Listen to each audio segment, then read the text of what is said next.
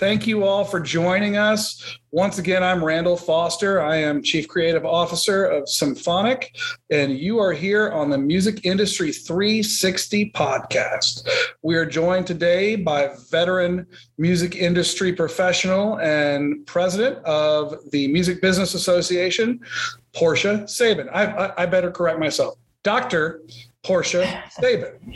Thank you, Randall. I, I am going to insist on that from now on. Doctor is, uh, you know, I worked hard for that. So uh, I'm going to insist that you use that for from now on. Doctor, you earned that title, and and I I know from as many friends as I've had in academia that that once you get that title, that's like the gold medal. You you you need to hang on to that with white knuckles. It's so interesting that a doctor of anthropology and education from Columbia University, one of the obviously one of the most esteemed schools in, in America, possibly the world, if you if you get real about it, made her way into the music business. I, I, I find it really fascinating because it's I feel like it might be a path less traveled. Um, so, so, I'm curious. I, I, would love to just talk about your your progression from um, your early days in New York you know as a drummer and and in that scene and how you found your way to where you are today so let's start at the very very beginning um, so you where did you grow up? I apologize. That's the one bit of the bio i didn't have. I grew up in new york city in manhattan uh, on the uh, in hell's kitchen which is the mid mid 40s uh, and 50s on the west side over by the river. Um, when it was still a neighborhood that was run by the Irish mafia, who were called the Westies. And I did pretty well growing up there because I was a little redheaded girl. So, of course, they all, you know, all the guys would come out of the bars in the morning and say, top of the morning to you, sweetheart, that sort of thing. So uh, it was it was a pleasant, charming neighborhood when I grew up. Not a not a rich neighborhood. You know, the the buildings over on on 9th and 10th Avenue in Manhattan were built in the 1800s for those big immigrant families, and generally most of the apartment buildings there had uh, one bathroom in the hallway that was shared by all the apartments. We were lucky, my mother and I, to grow up in an apartment with the bathroom inside our apartment, and yet you could in our bathroom you could sit on the toilet and wash your hands in the sink. Well, so it was that small. That seems and yet like it was inside the apartment. So I felt good about that. That's incredible. I, I am learning a lot about you. I, I feel like I know you pretty okay, but but I'm I'm feeling I'm going to learn a lot about you today. So this is this is fun for me. The um so in your early days, like you you you are a percussionist drummer. You started out in in the rock scene in Manhattan um, how did how what motivated you to get involved in music and, and how did how did you get into that scene? Well um, i'm one of those people who was um, an early music fan. So i was about 10 when i started getting really into music on the radio. I bought my first vinyl record at 10 it was um, j geils band freeze frame. Yes i'm very proud uh, and then I just became, you know, one of those people who in junior high school and high school was all about the music. I was the kind of person who, like, I wouldn't talk to you if you didn't like the right kind of band. Um, you know, all my friends liked the Smiths, and I wasn't going to talk to you if you weren't, if you didn't see the merits of the Smiths. Um, you know, my whole life was really built around uh, music. Um, that was my big identity point in high school. Um, also in high school, I decided that I also wanted to be a musician because I thought there was the best way to meet cute boy musicians was probably to be in a band rather than to be a groupie. That didn't seem like a, an interesting path for me. So I picked up the electric bass at age 14 and was a little disappointed to discover that all of the boys had picked up their instruments at 12. So by 14, they were all good at them and I was still crappy. Um, and this was the 80s, so it was a little different then. Um, it was a little bit harder. People, you know, the guys that I knew were like in police cover bands. So they clearly didn't want a bass player who couldn't play a police riff, you know. It wasn't um it wasn't good. So I didn't get into a band until I got to college. But then the minute I got into college, I started playing in bands as a bass player. And I played bass through bands all through my first three years of college. And then my senior year, I actually showed up at a new band practice. And my friend Tamara was sitting behind the drums. And it was like something happened in my brain. And I just said to her, I was like, Do you know how to play drums? And she's like, No, but there's a drum room here on campus and you can take lessons and it's a hundred dollars for the whole semester. And I literally like ran out of that band practice, ran to the drum room, like put down my hundred dollars. I was like, when can I start? It's like it just was something clicked. And I took one drum lesson, very proud, one drum lesson. And the very next day got into a Pixies cover band, which shows you how far the boys had come because I was in a Pixies cover band. Then after one drum lesson with four other with four dudes who were the kindest boys because they put up with, I mean, I couldn't play at all, you know it was real bad. And David Lovering is one of my favorite drummers. So, you know, I was butchering his his work completely. But it was like a it was like a disease. Like I I was just completely hooked. I never wanted to do anything but play drums. And so I didn't. Um, I played drums all through that year. And then I was in a band at the end of that year. That band, when we graduated, we moved to Minneapolis to make it in the music business, which we totally didn't do but we did play out a lot in Minneapolis. You know, I got to play Uptown, I got to play First Avenue. Um, you know, I the Seventh Street entry, obviously not the main stage. Um, but you know that was historic and exciting because you know Husker Du and the replacements, and you know I I met um, the drummer for Babes in Toyland on a, a, porch at somebody's party one time, and I couldn't even talk to her because I was so like incredibly starstruck. So, you know, I lived in Minneapolis for about a year and played in a bunch of different bands. And then um, when I went home to New York, I, Minneapolis and I were not a fit. I, I don't go for the like 60 below. And then they also don't tell you that, you know, when it's not 60 below there, it's like super hot and there's mosquitoes the size of your head. So it's like none, none of the seasons of Minneapolis worked for me. So I was, I was like, I called my mom and I was like, can I just come home? And she was like, yeah, you can come home. What the hell? So I went back to New York. And the very first thing I did when I got back to New York was I opened the Village Voice. This is the days before the internet and I went through the classified ads and I found a band looking for a drummer. It happened to be an all female band. And I was like, well, I've never done that before. Let's try that. So I got into a band literally three days after I got back to New York. And I played in bands for 10 years, for the next 10 years in New York.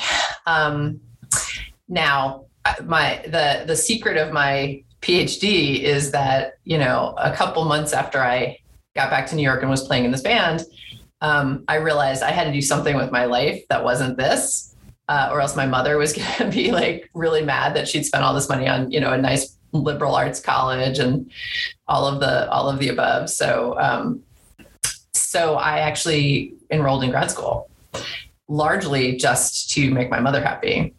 Um, I was I was always interested in anthropology. I had part of my major in in college was anthropology, so you know I was interested but it, it was I would say sixty percent just to kind of keep my mom off my back. um, PhD by necessity. for PhD by necessity, exactly. And I, you know, I could have dropped out at any point, but I really ended up loving it, and and so I, I went for the whole time. So during that time, I, you know, after first few years, uh, I ended up getting into a band that was kind of serious. We were called the Hissy Fits, um, and we ended up making a couple records. We went on tour. We ended up you know, sort of moving up the food chain a little bit and became a little bit known in New York. We had a song that was played on alternative radio and you know, it just it, it was a little bit of a, you know, we started to get some of that momentum and heat. Um, and then when we broke up, I decided to take that little piece of knowledge that I had gained, which I felt made me dangerous, um, and start managing some other bands. So when I left the Hissy Fits, I started managing bands and I started my own management company and I managed bands for about 10 years. And that was uh, how I ended up managing a band called The Gossip. Um, the Gossip ended up going gold in the UK. Um, so we had a big adventure with that. I signed them to Sony uh, for a label deal in Chrysalis for publishing. Um, and that was, you know, that was an exciting period of my life. And I learned a lot about how the music industry works and doesn't work. Um, I was going to add that actually. I, I, I, imagine you you you gained another PhD in that process of sorts. Yeah, it ended up being being pretty crazy. And then um, I'm kind of skipping ahead. So if you want to stop me at some point. No, I'm, I'm, you've, you've got me. I'm riveted at this point. okay. So um, in the meantime, I had met a boy uh, named Slim Moon, which is a hard name to forget, um, who ran a record label called Kill Rock Stars. And I was a huge fan of Kill Rock Stars. I actually met him at a Sleater-Kinney show. Sleater-Kinney at the time was my favorite band. And my my band, the Hissy Fits, had gone to see Sleater-Kinney and we were um, slim was there to see the band because obviously they were the hottest band on his label at that moment. Um, and so we were introduced by a mutual friend. And so that is how we met. And we are celebrating our 22nd anniversary on the 19th of this month. So that's my wedding anniversary. May 19th really? Yes yes greatness. No Greatness. That's awesome. So, so day. quick question: When you met Slim, did you know Slim was the founder of Kill Rock Stars, or was he just a cute boy and it was an extra perk that he was the founder of your favorite label? No, actually, I knew who he was, but the funny thing is, I would only have known who he was via like liner notes because Slim Moon is kind of a memorable name. And I remember like when I would read the Sleater-Kinney liner notes, it would say, Thanks, Slim Moon. And I was like, What? That what a crazy name. In fact, I remember having a conversation with my boyfriend about the name Slim Moon when I was listening to a Sleater-Kinney It record. sounds anyway. a bit like a pseudonym, doesn't it? I mean, like, I know, right? It's like nobody could be named Slim Moon. Like, what is his real name? That is bizarre. So, um, so I had known, like I had known the name, but then here's the crazy part. So this guy who was our mutual friend who introduced us, he is a total. I can curse on this podcast, right? Uh, I, I encourage it. Okay, a total shit talker, right? And he was shit talking Slim, and Slim was staying at his house. So even though he like was like, oh, he's my best friend, he was telling me all this stuff about him. And like one of the things he'd said is he's like, Slim is the dirtiest person I've ever met. He smells, he's gross, he's really disgusting.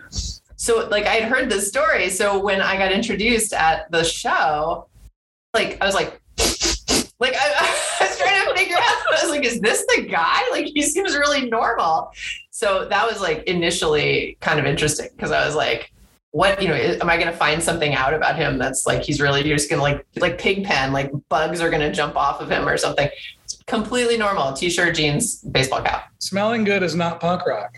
That's that's that's that's not clearly not. Yeah. it's not usually very punk. And honestly like having been married to him for 22 years like he's not the cleanest person i've ever met in my life but but he's not like it, the image that i had in my head was not reality. That's crazy. So i want to stop you at kill rock stars. Let's talk about that a little bit because okay. um, i of course came up and, you know as, as a fan of great music and and knew the label before i knew you and was, was thrilled to meet you through a2im and some of the other great organizations that you and i have been involved with. Um, over the last number of years. But you guys had a, an incredible run there. The um, you know, so you know, obviously you, you, met Slim, you you married him. Um, at what point did you transition into Kill Rock Stars, and at what point did you transition into the leadership role at Kill Rock Stars? So um, I met Slim the. Uh, that show, that Sleater-Kinney show, was I think the All Hands on the Bad One tour. It was May of 2000. So um, we started dating. We did a long distance dating thing. Took forever. I ended up moving out to the West Coast. Um, we got married in 2004 on the day that I graduated with my PhD. So just a nice way to keep that date in our heads. We figured that would be helpful. So now my graduation day is our wedding anniversary, uh, May 19th. So, um, so then after we got married and I finished my dissertation and actually, you know, graduated, I got a postdoctoral fellowship and I, I was actually, I got a postdoctoral fellowship at the University of Washington, which was interesting because Slim lived in Olympia, Washington. And so now I got this job in Seattle. So I was like, oh, I'll move out to the West Coast, live with Slim, and we and I will commute to Seattle, which was really stupid because if anyone who's ever lived out there, Olympia to Seattle on a good day with no traffic is like an hour. on a bad day with traffic, it's it could be like your whole day. So I ended up actually having to get an apartment in Seattle for a while while I did this postdoc.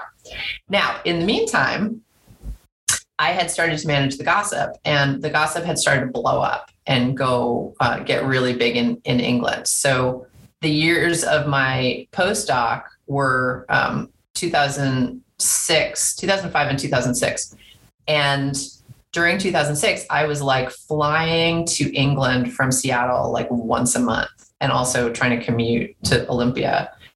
It was bananas. It, it really had gotten pretty crazy.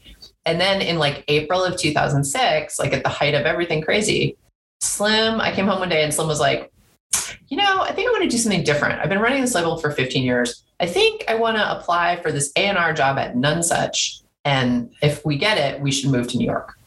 And I was like, uh, okay, like go for it if you want to do that. Well, he applied and he got the job. So now suddenly he's going to be an A&R guy at Nonesuch. We're going to move to New York. And I was like, what are you going to do with the label? And he's like, well, I was thinking about that. Do you want to take it over and you can shut it down? And I was like, what? And then I, I guess I, you know, he, I, w- I went away and thought about it. And I was like, well, this is sort of my opportunity, right? Like I've spent the last one foot in music and one foot in academia. I knew by then that I didn't want to be a professor. That just wasn't. I love teaching, but I, that wasn't what I wanted to do. Um, and this this job that I had at the University of Washington was a research job, which I was really hating for reasons that you know are a different podcast. Did not like that job. So I was basically being offered the opportunity to move full time into music and be able to you know really devote all my time to my management clients and you know run this label and shut it down. I was like, okay. So I decided to do it. So I took over Kill Rock Stars. We moved to New York City the same month.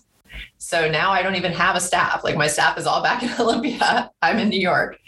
And Slim had a lineup of 27 records that were supposed to come out in 2007. So 2007 was the year the Gossip went gold in the UK. So I actually spent a lot more time in Europe uh, in 2007. And my staff, who were wonderful, just put out the 27 records. But during that year, I ended up signing a band called Horse Feathers. I signed the Thermals. I signed Tao, uh, who at the time was Tao with the Get Down, Stay Down, is now just Tao. Um, and I was like, ah, oh, this is fun. This is easy. I love this. I'm just going to keep doing this. So I never did shut down the label and I just kept going and I ran it for 13 years. That's in, incredible. And of course, being on being in New York, then that, that commute to the UK was much easier. yeah, honestly, that really helped. I, I, I, can only imagine. See, I didn't know you were a manager, and it's interesting to see that transition from management to label. Um, and and uh, uh, I may be just a little misinformed with regards to independent labels, but a slate of 27 releases one in one year, that seems really aggressive was was the label always that aggressive as far as the number of releases? Slim on the Enneagram is um, a type seven, which is the enthusiast. so uh, we always point to that. He always had an incredibly aggressive release schedule. And I think it's largely because he just would always get excited about a new band and then just have trouble saying no. When I ran the label, I got to say I was much more uh, cautious especially you know the other thing I always say about slim is that he's a visionary and i think he saw the writing on the wall a little bit about the the big revolution that was going to come the end of physical and the beginning of beginning of digital um, so I really feel like he kind of got out of the business right in time. But I had to preside over the label during that transition, and that was that, really really tough. And that was 2007. That was when Tower went down. I mean, I, I remember I remember that almost like a like my parents talk about like the day JFK was shot. Like I, yeah. I in oh, my oh, yeah. lifetime in my professional career, the day Tower filed for bankruptcy is one of those zeitgeist moments for me. It absolutely is. It absolutely is and you know as a label like uh, like uh Rock Stars, we were lucky because we had Elliott Smith, we had Sleater-Kinney, we had the Decemberists. So we had some catalog to carry us through the tough times. But that said, you know, the closing of Tower, the the collapse of retail, and then that um, weird moment between when you know that happened and then when digital really kicked into being was super tough as you as you well know you know I, I think the year 2010 we put out one record because I had to just use all my money to keep my staff paid. You know, I, I just didn't, I had to keep the doors open. I just couldn't afford to put anything out. So it was, it was a tough time, but you know, we weathered it. We got through it. Um, we decided to start putting out alternative comedy albums and that turned out to be a huge lifesaver as well as really great and um, some of my favorite albums that we ever put out um, was that a, was that about the time that you were named one of the top 1,000 comics in the world by Zach? Yeah, yeah. Which I'll never understand that, but I love it. I mean, okay. I mean, you, you're you're on a list. I, I know I'm on a list. I'm like, well, I think I'm funny, but I don't think anyone else knows I'm funny. So that's just a totally right. totally so weird situation. The collapse of digital um, and your resilience through it actually dovetails really nice into into what would become your your next act professionally. I think, in that I remember, and you may you may correct me here, but as far as I understand it, the Music Business Association is the newest iteration of what was formerly known and loved as NARM. Is that is that a correct uh, assertion? Yeah, that's completely correct. Because I, I, do remember NARM. I remember the NARM conventions, which for those listeners that weren't paying attention at that time, that was basically when the labels would go with their next two or three quarters worth of priorities and pitch them to the retailers. So Borders and Barnes and Noble and Tower and Virgin and all those all the reps from those stores would walk around this convention. And so when that physical stuff went away, all of a sudden we were left with this incredible business that has intricate needs and it has all sorts of you know growth objectives, et cetera, um, but without the major one of the major platforms we were selling on. So I, am sure you you can speak to the the convergence from NARM into to music biz because I'm sure you were at least tangentially involved with that. Were, were you not? I mean, I know you weren't yet at the organization, but were you involved in in some of those discussions? Um, no, I I don't think I was very involved. I mean, the funny thing about music biz is that when NARM stopped being NARM, because I went to NARM as when I ran Kill Rock Stars, but uh, a few times. Um, but then when it went away and it and they rebranded as Music Biz, I had no idea that that had happened. That was completely outside my purview. And in fact, it was years after uh, that someone said to me, you know, are you going to music biz this year? And I was like, what the hell is music biz? And, you know, I had to be instructed because I went, I had to go to the website and look it up. And I was like, oh my God, this conference is amazing. Look at all these people talking about all this stuff that I care about.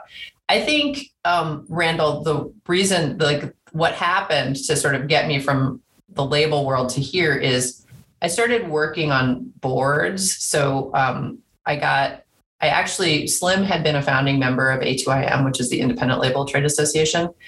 And when he left Kill Rock Stars, I inherited his seat.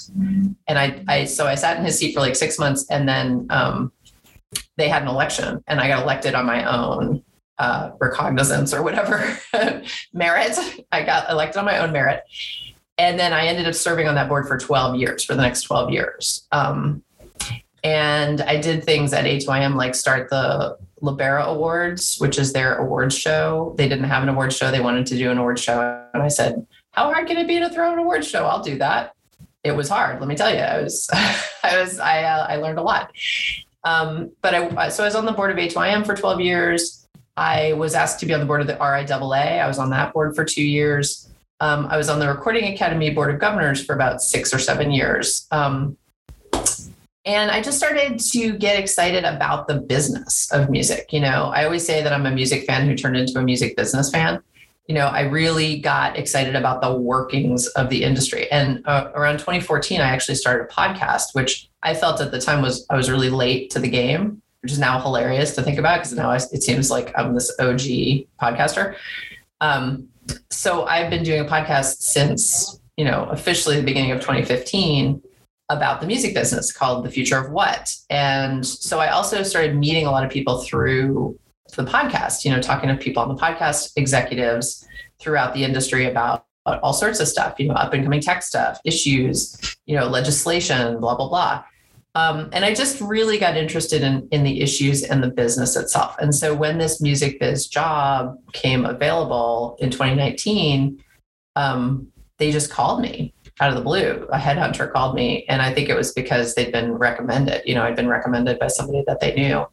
Um, as someone who sort of had their finger on what was going on in the music industry. So for me, this music biz job is really kind of a perfect fit um, because what music biz has become is, you know, when it was NARM, it represented, you know, the the labels and the retailers and the distributors. And someone I was talking to the other day just said this in such an interesting manner.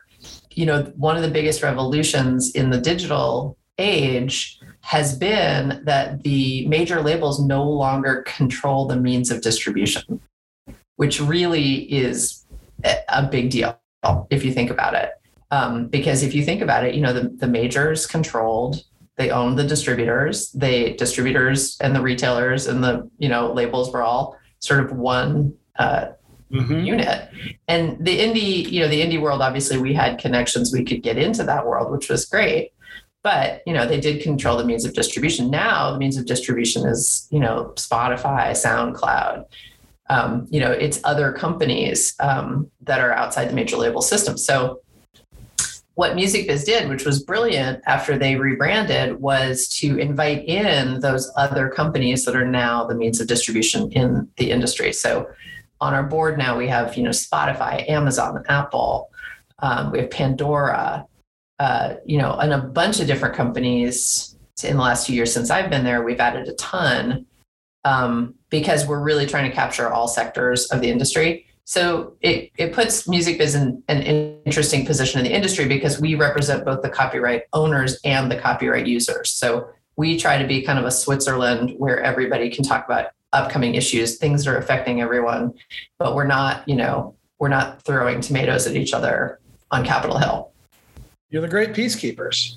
The um, well, and those those DSPs that are all involved. I mean, I, I have to say, you know, I, and I know we are in the shadow of the upcoming impending music biz conference hosted here in Nashville annually, getting back to work, um, which is I'm so excited for your conference. Um, but but the informative sessions and things that I've had the pleasure of being in the room for there are are really really really game changing. And and getting those thought leaders all in one room and having you know it, we're in a time where the the mechanisms and the and the gatekeepers that we're that we're concerned with now are the editors and the and the and the, really the algorithms at, at these at the DSPs having them talk to us about best practices and things i think is really a gift. Just having that ability because otherwise it's it's hard to navigate this space you know?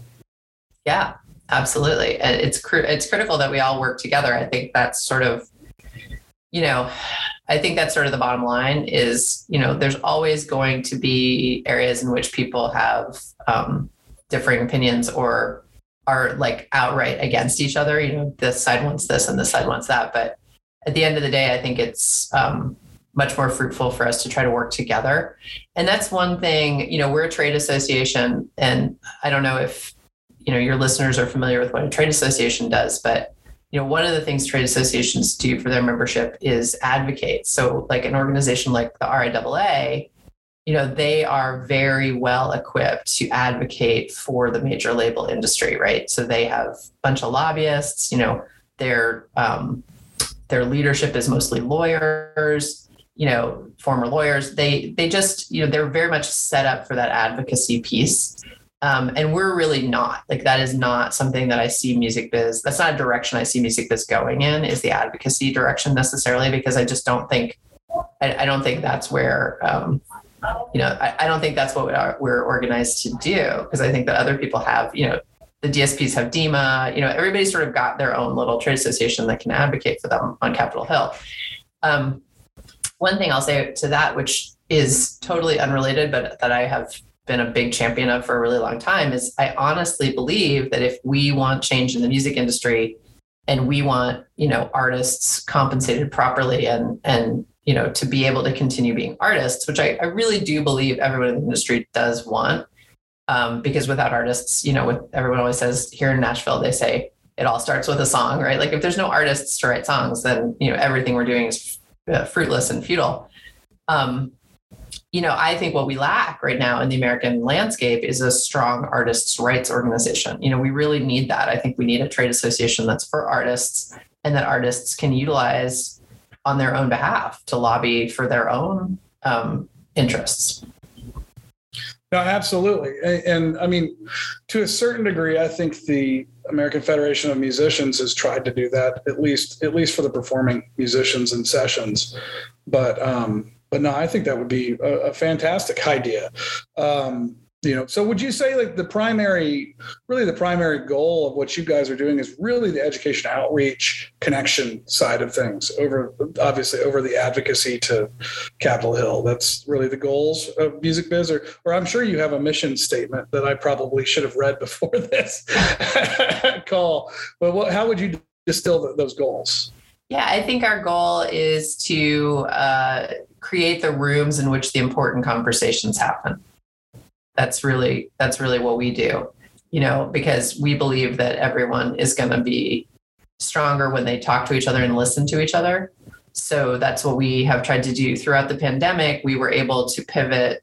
We put on over 70 virtual events um, absolutely with the goal of educating the community providing information you know we worked with you know all sorts of organizations. You know, we did um, a Music Biz Live. We did this Music Biz Live weekly series as throughout the pandemic, and like one episode was with MusiCares to talk about how artists could and other people in the industry could apply for uh, money for support through MusiCares. Um, we did one on mental health, how people could get mental health during the pandemic. Um, we talked to NIVA when that organization, uh, the venue Trade Association, which is brand new, which was created during the pandemic, you know, to talk about how folks could get help through that. We had, you know, lawyers and business managers on to talk about how do you apply for an SBA loan. Um, you know, so a lot of our mission is that sort of educational piece and and letting people know what's out there. I think there's another piece to the education part which is also just generally understanding the music business. I've been a big advocate for for that. Like I, I started my podcast with really that in mind. You know, if artists are going to listen to this, I thought like let's give them the information that they need to be successful in this industry. You know, because I still feel I, I when I came out of my 13 years of of running a label with was that artists need this information to do well and sometimes they just don't know it so you need to give it to them sometimes you need to give it to them seven times you know, so that they can get it. I mean, I think someone had to explain publishing to me at least three times before it sank in. And I have a PhD. So, you know, publishing is ex- extremely complicated. Um, but also, you know, there's like a weird sort of willfulness sometimes to some artists where they just don't want to know. They want, you know, they're like, oh, I'm an artist. I just want to think about artistic things.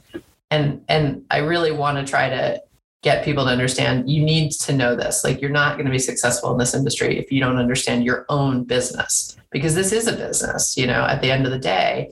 And we don't need any more stories about artists that were taken advantage of by people in their lives because they didn't care enough to pay attention to the money, you know. And today it's so much harder because, you know, back in the day, it was really you had two income streams as an artist, right? Touring and record sales. And now you've got a thousand income streams. So it's just it's just a different world and you really need to be on top of it. No i think that's absolutely right. I, I, I encounter artists all the time who are not the best stewards of their own business. Mm-hmm. and and the reality is we all have those cautionary tales. Um, you know we've we've we've all heard the horror stories and, and a lot of those horror stories are still being unpacked right now with rights revisions and everything else that's going on. And, and it's totally. the good news is i feel like we are making progress as an industry. I feel like we're the altruistic goals of of doing good in music are are are slowly coming true in many ways i think um, the, i was going to ask you and I, i'm trying to we're, we're running out of time, and I've got a couple last things I want to ask you. They're just eating me up. And you kind of touched on this a little bit, but I'm going to ask this of every person that I interview in this interview um, series for this podcast. And that is, uh, this is a small question with a long answer, possibly, and it might be a might be a follow up podcast at some point about this question alone.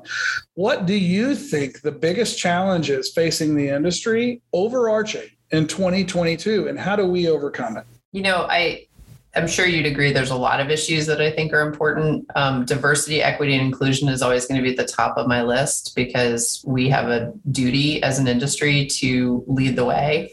You know we have so many artists of color so many um, queer artists, you know, trans artists, uh, female artists, even if we're going to get right down to it.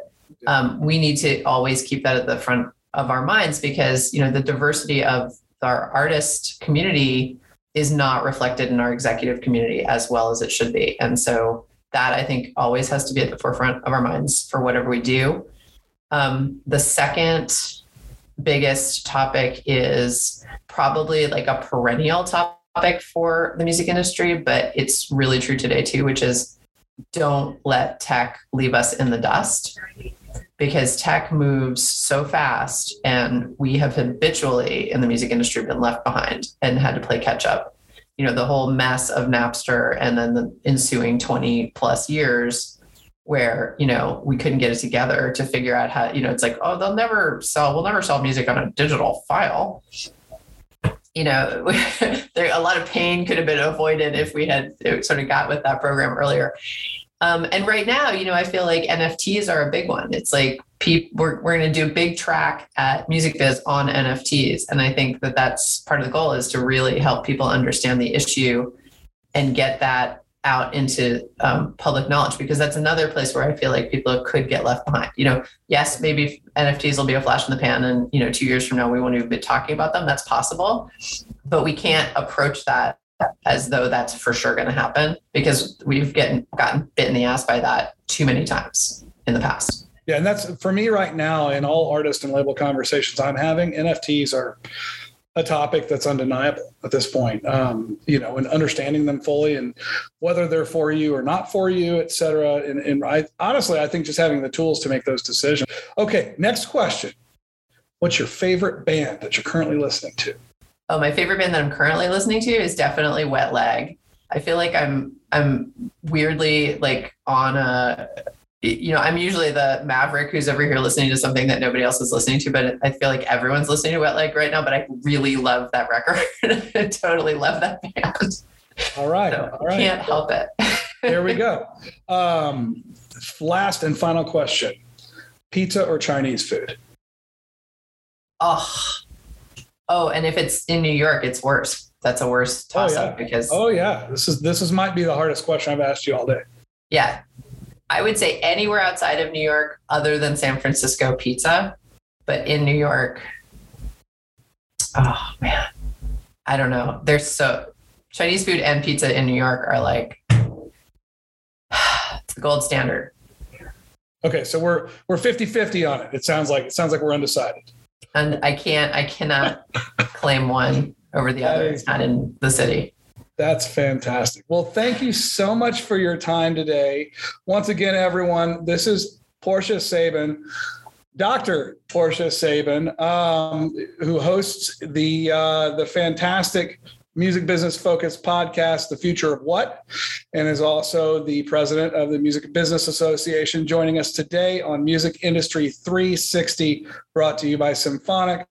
I am Randall Foster, Chief Creative Officer at Symphonic, and thank you for tuning in. We will see you and, and you can listen to us next time.